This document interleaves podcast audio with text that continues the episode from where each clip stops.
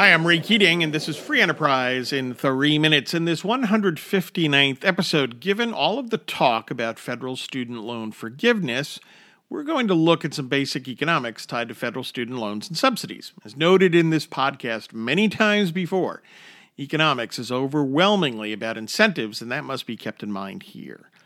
Federal student loans and grants were introduced as one of the so called Great Society programs in the mid 1960s. Given the incentives at work in politics and government, those programs unsurprisingly expanded enormously, reaching far beyond just aiding low income earners and vastly expanding the amount of money that could be borrowed. It's a basic law of economics that the more you subsidize something, the more of it you will get. These subsidies have incentivized colleges and universities to expand their spending and raise tuition.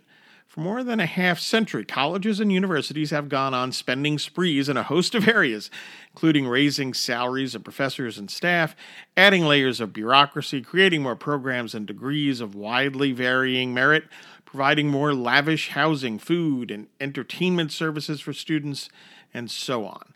Professor Richard Vedder ranks as the economics guru on higher education, including how federal subsidies drive up college costs. Referring to the federal student loan program, he recently wrote at Forbes.com, and I quote, My educated guess is that without that program, for the last 50 years or so, tuition fees today would be about one half of what they actually are, close quote. Various studies verify what basic economics tells us here.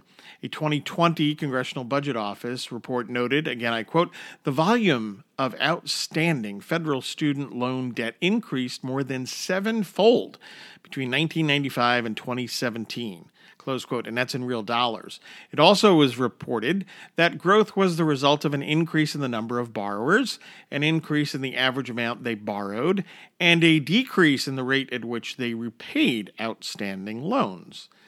Now, as for rising tuition costs, the, CB, the CBO also pointed out, quote, rising tuition increases the amount that students borrow, but the effects may go in the other direction as well. The increase in students' ability to borrow may have induced colleges to increase their tuition.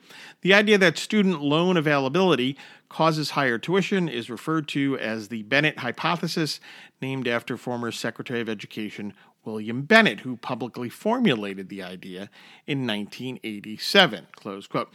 While studies were mixed on this effect, largely depending on the time frames assessed, the CBO noted that new research indicates that these federal subsidies played a role in increasing tuition for undergraduate programs. For example, the Federal Reserve Bank of New York found in a 2017 study that the average tuition increases tied to expansions in student loans were as much as 60 cents per dollar.